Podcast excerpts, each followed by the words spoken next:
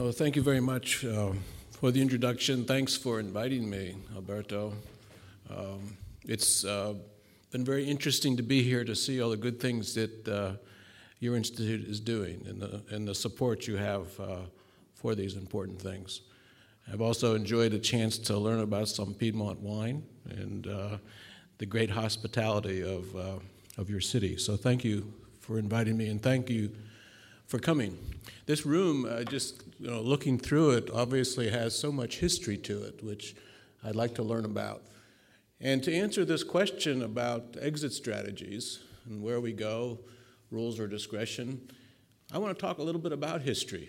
I want to go back in history a little bit and I think point out some amazing trends in history about rules and discretion, an important old topic in, in economics.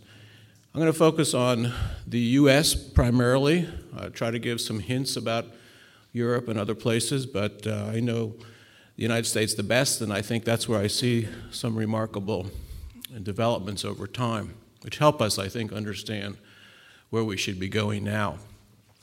If you look back over the past 50 years or so, uh, you see some trends which I, I think are striking.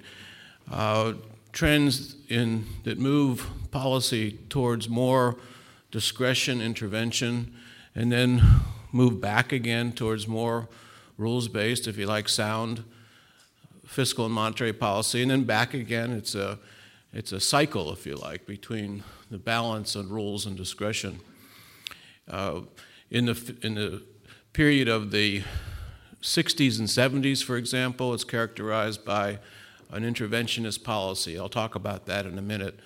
Uh, there's a, quite a bit of uh, interventions on both the monetary and fiscal side. And then in the 1980s and 90s, we saw a period where there was much less interventionist policy, more rules based, as I'll call it. And then in more recent years, um, hard to know when exactly you pinpoint the beginning, a move back towards more intervention and discretion. It's also interesting to me that as you look at these trends, it's not just monetary policy, it's not just fiscal policy, and I'll focus on those, but it's, it's broader than that. It's broader than both of those, but it's quite remarkable that it occurs uh, for both of these.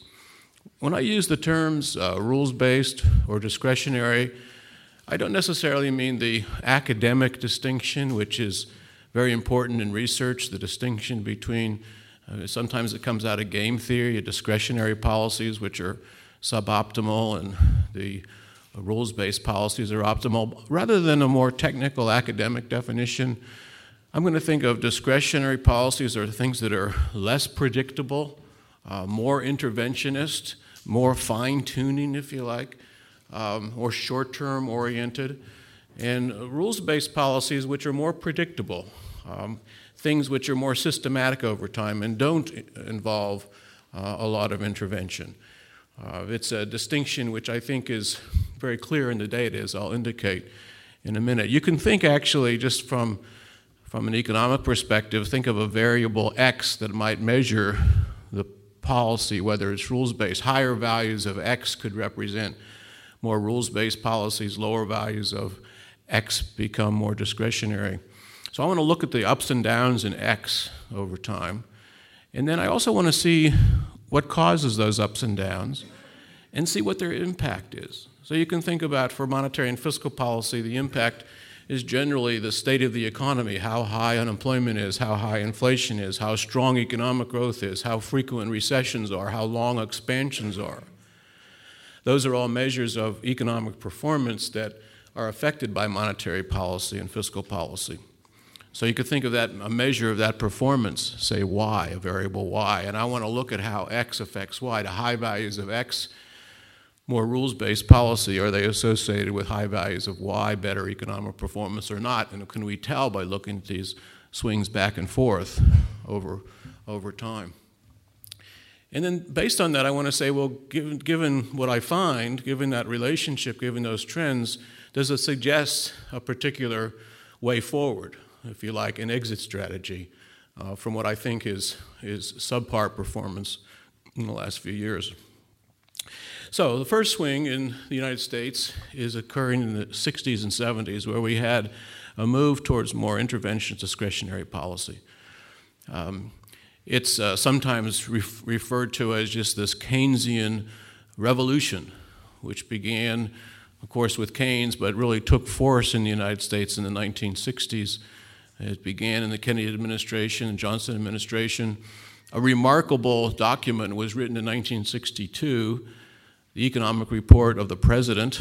Uh, distinguished economists wrote that, and they made the case for Keynesian intervention, that we needed to do that to keep the economy uh, stable. And it resulted in a lot of act- actions uh, investment tax credits, tax surcharges, tax rebates, and actually stimulus packages in the late 70s, where we would send in the United States, the federal government would send grants to the states so that they'd start spending and start having infrastructure uh, to keep the economy going. That was taking place as late as the 19, late 1970s. So from the 60s and 70s, we saw a, a, move towards these kinds of Keynesian interventionist, discretionist policies, and they were rationalized by, by good writing. A very, very persuasive case was made for those policies. And then simultaneously, on the monetary side, you saw the same thing we were beginning to learn how powerful monetary policy was. Uh, and people like Milton Friedman wrote in, in the late 1960s, or from the mid to late 1960s, how powerful it was. And also that you shouldn't try to intervene too much with it. Set some policy rules for, for money growth to try to keep the economy stable. Uh, don't fine tune. Or he warned that would cause higher inflation and higher unemployment, a boom bust cycle. But those warnings were pretty much not heeded, and indeed, monetary policy. Uh, and I'm focusing on the United States, but I'll come back to this.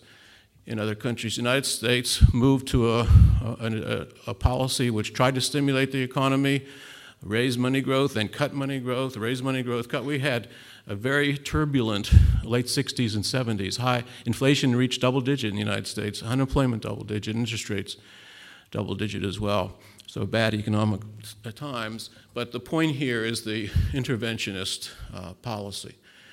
Uh, you can document the internet interventionist policy. In fact, I have a, some charts that are, you were handed out as you come in, and I'd like to refer to them uh, from time to time in my talk because some of the things I'm mentioning can, I think can be documented quite well with a few charts. So if you look at the, the first page, um, the bottom chart, it's the it's sort of my documentation of how unrule-like or interventionist policy was in the late 60s and 70s. So if you look at that chart, there's, a, there's an oval labeled 1965 to 1979. And it's a chart that shows the short term interest rate in the United States, the federal funds rate. Uh, that's the, the solid line. And it also shows a, a dashed line, um, which is actually what's now called uh, the so called Taylor rule. This chart was, um, was created by the Federal Reserve, Federal Reserve Bank of San Francisco, back in 1995.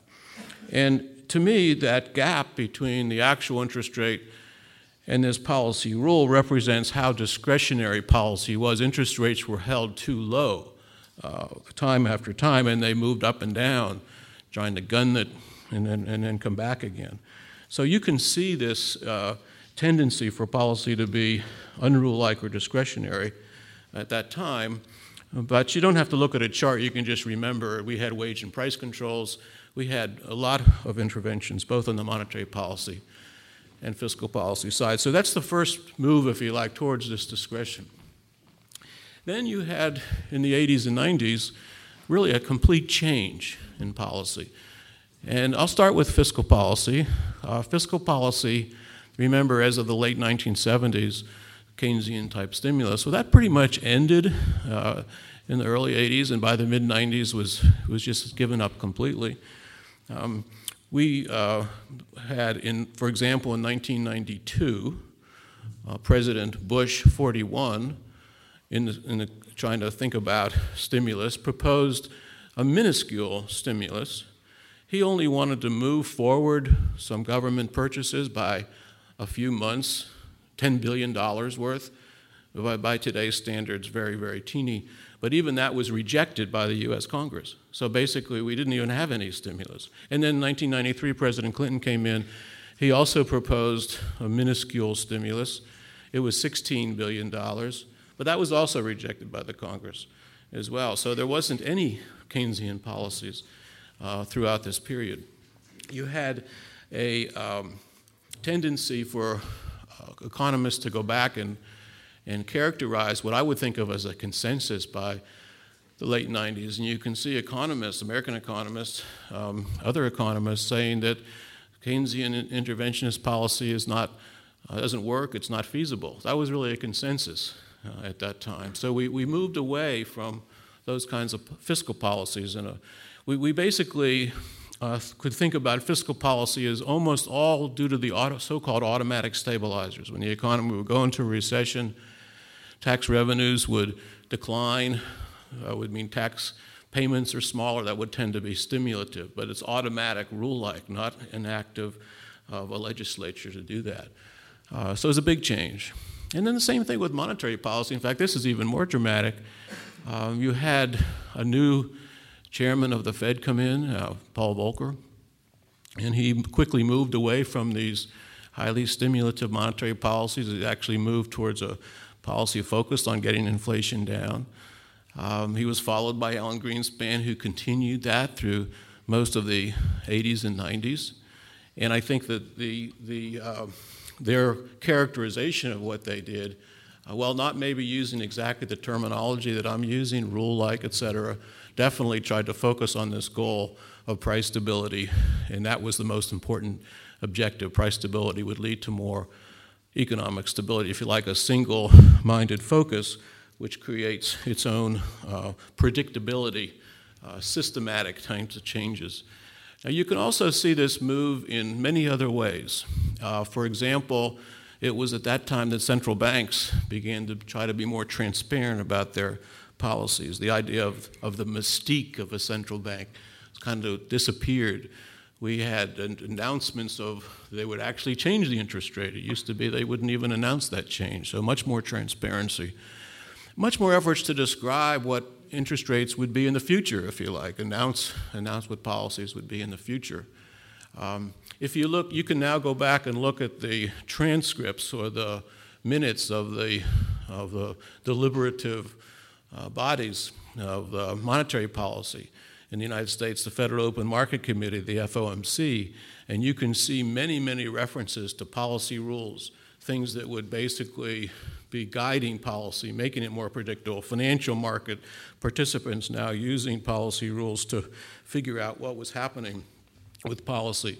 So it's all over the place. And you can even see this in the data directly. And so go back to the chart I was referring to a few minutes ago, and you can see, I think, this pretty clearly. The, I mentioned the uh, chart at the bottom of the first page and the oval for 6579. We'll look at the next oval, which is in the, beginning in the 80s and continuing as long as this chart existed. And now you have a, a behavior of monetary policy which corresponds to this particular rule like way of thinking of it. And um, it's, so it's like a demonstration of a, of a shift in policy.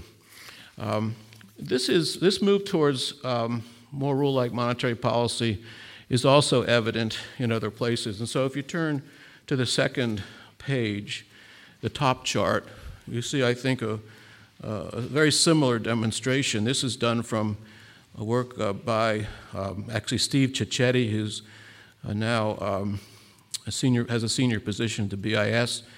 Um, sh- and it shows you the gaps, if you like, or the deviations between actual monetary policy that's being conducted, in this case, the United States, Germany, UK, and Japan. And those big fluctuations show the distance between the actual policies and what was uh, recommended by rule like policies. And so you can see very clearly there the 1970s, highly discretionary. And then you see this movement, just like I mentioned in the United States, and that's sort of the flat oval, where you see more systematic uh, types of policies. So it's definitely there. If you uh, look at the chart at the bottom, uh, which maybe I'll come back to that in a minute, you can see That's a chart created by the St. Louis Federal Reserve, then the president of the St. Louis. So these are, these are Federal Reserve charts. And it's the same kind of chart I showed you before, but the solid line is the actual interest rate set by the Fed, and the lighter colored line or the dashed line is, um, is what would be recommended by a policy rule. Uh, so for much of the 80s and 90s, it was very close to uh, a good, sensible policy rule. Okay, so that brings me to the third uh, period, more recently. And here I see a, a, significant departure from these kinds of policies. And actually, you can begin looking at the departure that chart I was just showing you, the bottom chart on the second page. And you can see a gap is forming between the actual interest rate, the lower black line, and the desired rate. And so, a deviation, if you like, from rule like policy towards more discretionary policy. Um, if you turn and look at the um, pages are numbered, but look at the third page, uh, the top part just takes that same little gap at the end of the uh, other period in the 2000 to 2006. And now this is a chart from the Economist magazine. And it also shows you this deviation moving away from the kind of policy that was working. The Economist magazine calls this a Taylor rule, but it's basically the same kind of picture as in the previous chart. So here you see monetary policy getting more discretionary. By the way, this now I can you know, refer a little more to, uh, to Europe. The, the chart at the bottom there shows you the same kind of deviations in the ECB. 2000 to 2006. So the chart that's labeled meanwhile in Europe. Uh, the, the line that wiggles a little bit is the deviation from the policy rule in Europe uh, from what the actual policy was. So you can see it was maybe as much as two percentage points too low. Uh, the line that doesn't wiggle there too much is how much I think those low rates were probably related to the fact that the Fed had rates too low. Central banks do tend to move together. We don't know for sure, but we do know rates were extra low. And within Europe, if you look, you know, turn the page if you like now, there's a, a chart which it's called chart from the OECD. And this shows you what was happening in Europe at this time, within Europe. Um, the, the, horizontal axis shows you the move towards this discretionary policy, and the plots towards the right of that chart are represents of big gaps between what monetary policy should have been based on good performance in the 80s and 90s and what actually took place. And the vertical axis represents the extent to where there was a housing boom or excesses. And you can see, I think it's quite amazing, Ireland, Spain, and Greece up there on the right. This is a chart produced several years ago by the OECD based on the arguments uh, that I've made. So it was before we saw these problems. Okay, so I think it's pretty clear you can document this, this shift in policy, unfortunately, away from rules based policy, but it goes a little deeper than that on the monetary policy side because, at least in the Federal Reserve, we had many interventions. We had interventions into financial institutions. The Fed created money to bail out the creditors of Bear Stearns. Uh, it then decided not to print money and didn't bail out the creditors of Lehman Brothers.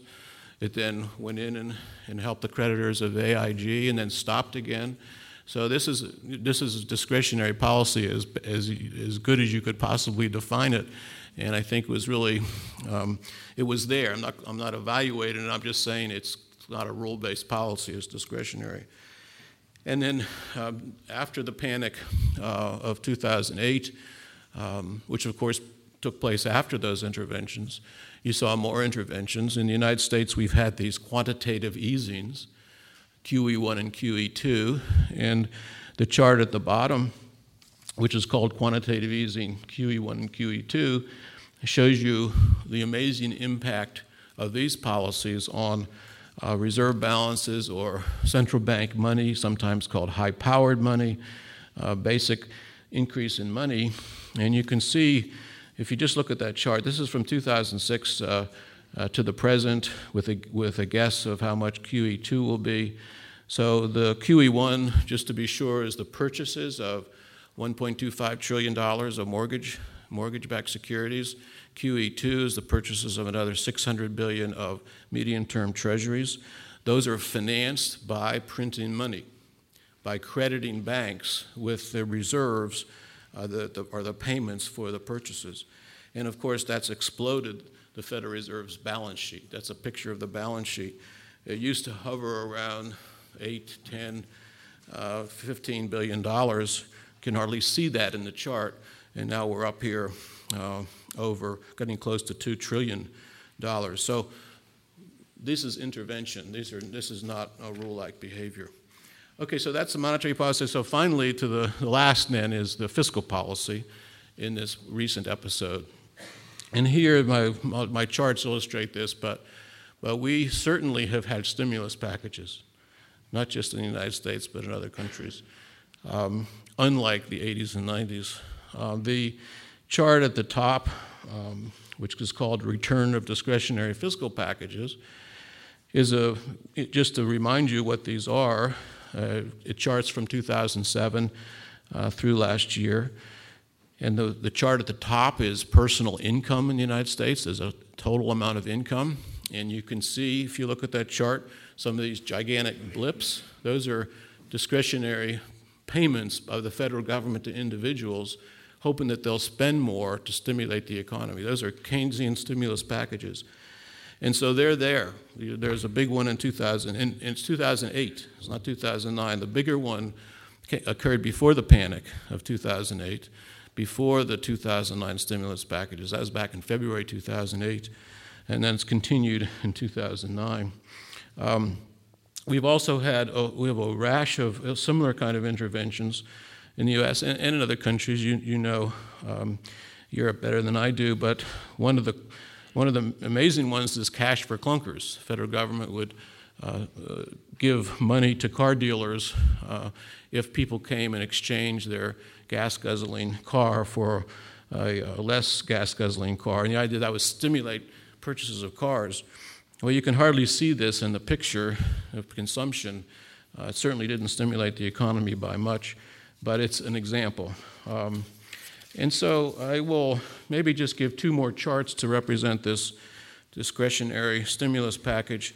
On the last page, on the back, last page of the handout, is the part of the 2009 stimulus package in the United States, which uh, aimed to uh, stimulate spending at the state and local level.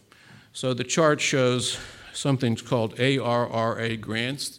ARRA is the name of our stimulus package, uh, but we sent grants to the states from the federal government. And you can see it began in the first quarter of 2009. This goes through the, third quarter of last year, and you can see those grants went out. And the idea is that the states would spend that on infrastructure, but they didn't. In fact, you can see the other figure is all they did is borrow less. And so they basically used that money uh, instead of borrowing. So it didn't stimulate uh, infrastructure spending at all. And then finally, if you take a look at the last graph here, um, this shows you the distressing situation of federal fiscal policy in the United States. It's a chart that goes back to the beginning of the United States, so this is a really historical chart. Um, and it has uh, a ratio of federal debt as a percent of GDP. And uh, we used to think about this gigantic debt as a fraction of GDP after World War II. So if you look very closely, you see a blip in the late 40s on that chart. But otherwise, and that was gigantic, but there's also the projections of where we're going now, projections of the Congressional Budget Office, which is responsible for making these projections, and they, they're projecting gigantic increases. If, if, this, if this comes to play, uh, the United States of America won't be the United States of America, so we don't hope this doesn't happen. Um, but, but let me just leave that with you as my last, if you like, example of how these actions have really been different than, um, than we had in the 80s and 90s. Okay, so those are the facts, if you like. That, that's the cycle I'm talking about. I think they're, they're just irrefutable of a characterization. X has moved up and down. Now, what about Y? What's happened? Well, this is actually pretty clear. So let's look at the 60s and 70s. 60s and 70s, as you look back, some of you are too young to remember, I'm certainly not. It was a terrible period. We had high inflation, uh, high unemployment, high interest rates. We had a recession every three or four years. Um, we had um, was really a, dis- a distressing economy. So those discretionary policies certainly didn't do any good, if you like, when, they, when, when it got more discretionary. Uh, when X went down, economic performance deteriorated. The next episode, 80s and 90s, less discretionary, more rule like. What about the performance? Completely different. The economists call this the great moderation period. It's got long expansions, low inflation, much lower unemployment. So there's this relationship. And then finally, more recently, the discretion that we've seen has been associated with, I think, unquestionably uh, subpar performance, sometimes now called the, the Great Recession. And it's continuing. We have high unemployment uh, in the United States, it's uh, much higher than we've had for such a long time in the past. So there's this relationship. Now, as anyone knows, correlation doesn't mean causation. So you need to think about this a little bit, I think. It is quite a few. There's really three or four big observations, ups and downs. It's a, it's a powerful correlation. But is it causation? Well, when we, we think about whether something is being caused by another, is to see whether maybe there's a reverse correlation, reverse causation, if you like. So, does a reverse causation make any sense here? Well, I think not for, for, for most of this. That would, you'd have to argue that the poor economic performance in the 60s and 70s, late 60s and 70s, um, brought on that interventionist policy. The timing is completely off. The, the poor performance followed the interventionist policies. In the second period, the swing towards rules based policies, you'd have to argue that low inflation, long, long uh, expansions, good economic performance brought on the policies of Paul Volcker, et cetera. That doesn't make any sense at all. It'd be an insult to Volcker, that's for sure. And now, finally, this last period, maybe there's some more plausibility, or I think there is in many people's minds, quite frankly, that this highly interventionist policy was brought on because the performance was bad. You had to, you had to do something. Policymakers had to do something. So maybe the reverse correlation works in this, reverse causation works in this last case, but here I think it also doesn't fit the data. Remember, my first example of a, of a move towards discretion occurred long before the bad times. It's 2003, 4, 5. It really is the, the source, I think, a lot of the problems. So that timing doesn't work. The move towards highly discretionary fiscal policy in the United States, at least, began in um, February 2008. So that's long before this panic period that people talk about. So, yes, some of these things occurred after the panic, and you could argue they were brought on, but I think this move towards this different types of policy doesn't seem to be plausibly uh, caused in reverse. You also have some basic economic theory that supports the view that these changes in policies have driven performance. In fact, I'd say there's a vast economic literature um, for at least the last uh, 30 or 40 years that has demonstrated the, the importance of rules for policy. Um, in fact, any decent economic model where people look forward in the future, they take time to adjust, it shows you the benefits of, of having rules based policy. We have a Nobel Prize, Kydland and Prescott got the Nobel Prize for showing the advantages of rules based policies. And then you have another Nobel Prize, Robert Lucas, that showed you that you can't evaluate policies very well you know, that are discretionary. It's just too, too unpredictable. And so there's another one. Thousands, literally thousands of papers written showing this connection um, I got interested in policy rules long before that, before we had these ideas. And it was just basic that policy rules are more predictable. These are kind of Milton Friedman types of ideas. Uh, they help fend off special interests, special pressures, if you like, that come without that. They're a way to communicate what policy is, if you like. So there are these advantages which, which would make you think the policy would be better in those rules based periods, which in fact it is. And then finally, if you, in terms of evidence, if you look carefully at all these interventions or these move towards rules, specifically, what happened, you see, I think, a story quite consistent with what I'm saying. So go back to the late 60s and 70s. Uh, and in the United States, I know best. Um, there were studies by, for example, Alan Blinder showing that the temporary tax changes had little, very little impact he also showed how these wage and price controls were, were, were foolish and did very little good, caused harm. And then there's a, a quite remarkable study of the stimulus packages, uh, Keynesian stimulus packages in the late 70s, where we sent grants to the states in the United States so that they would spend more. That didn't work. We had studies showing it didn't work back then. And so, so lots of studies. And then in the, in the 1980s and 90s, there's studies showing that the specific shifts to different types of monetary policy made the difference for stability. And then finally, in more recent years, I spent a good chunk of the last three years looking myself in detail at a lot of these interventions. And I think they basically didn't work. Sending a tax, sending checks to people to stimulate consumption didn't stimulate consumption. You go back and look at the graphs and see that very clearly. Sending money to the states did not stimulate infrastructure spending, as I showed a few minutes ago. If you look at the most of the interventions into the financial sector, the bailouts, I don't think they helped. I think it made it worse, with, with an important exception. During the worst of the panic, central banks did get together and intervene in the commercial paper markets and the for money market mutual funds. It swaps between themselves. I think that was quite constructive in stemming the panic. But given there's all these things before and after, uh, I think that's the fact that so, obviously some discretionary policies work. That's not the point. But it seems the, the major message is that, uh, that they've not worked. So we have this huge amount of evidence that, that the policy is affecting um, the performance. Now, one thing that, if you want to think about the exit strategy, you want to think a little bit about what might be causing these cycles in policy.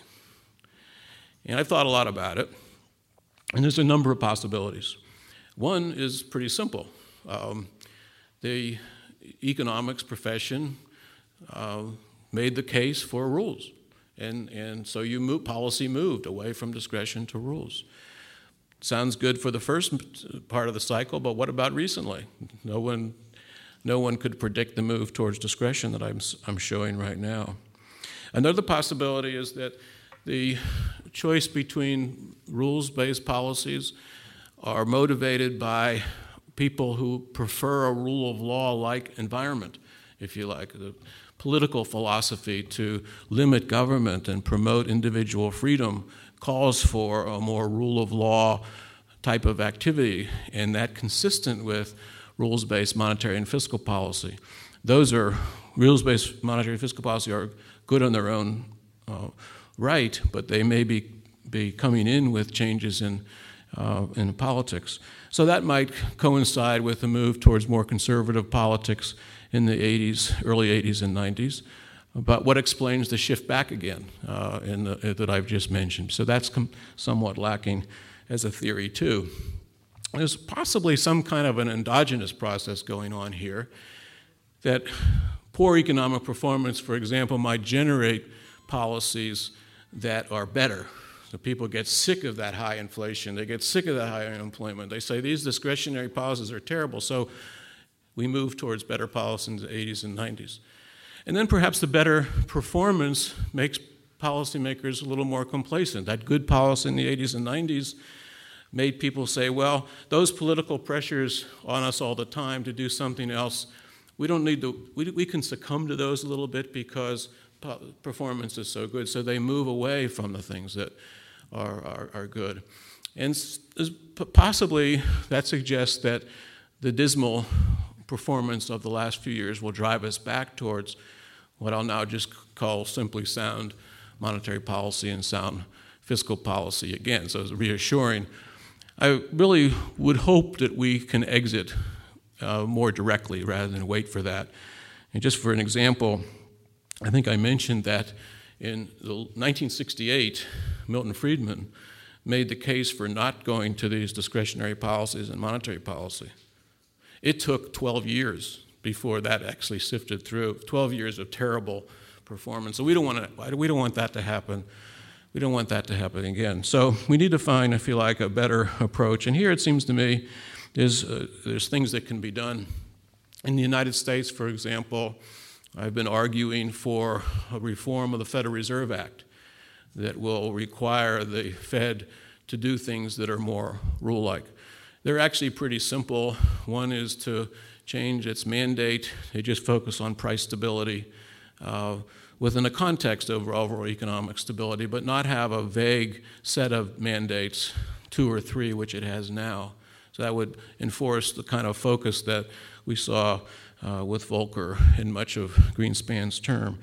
I think there's also to, in, to enforce, or if you like, encourage more rule like behavior, the Federal Reserve Act could be, could be restored to what it looked like before 2000. In the year 2000, the Federal Reserve was required to report to Congress about its uh, strategy for monetary growth, and then if it deviated, be accountable for that. Uh, those were removed, those re- requirements were removed in 2000. They could be put back in again, modified, modernized, if you like, to have uh, rules type reporting, strategic type of reporting. So there's an effort uh, that's going on in the US Congress to try to move in those directions. It's, it's just beginning. We don't know how it'll play out, but there's quite a bit of interest. But if you like, that would kind of get us back, uh, get us out of this period, exit more rapidly than just waiting for the natural forces of history.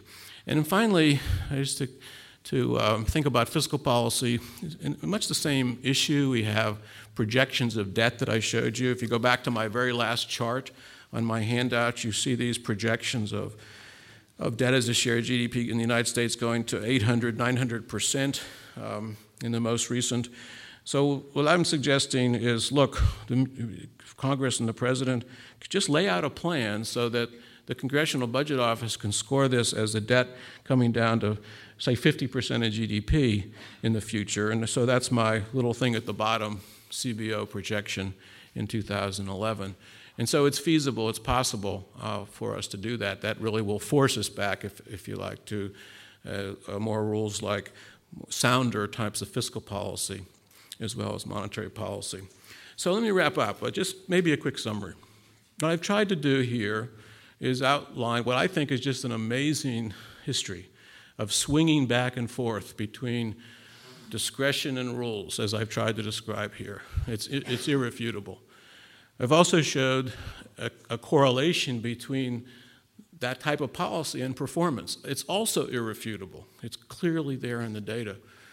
I've also tried to argue that it's causal, I feel like, the policy is causing that performance. That's, that's a debate. That's a debate we can have. But I think I've given you a lot of evidence that, think, that, that argues for the causality from the policy to the events. And then finally, outline some theories of why we have these cycles. Um, uh, and coming to the idea that it's sort of a natural force in history, but we can, we can uh, by, by sensible uh, actions, using our democratic system, we can really check that swing of the pendulum, bring it back towards more rules based policies, tie it down, and prevent it from going back again. Thank you very much.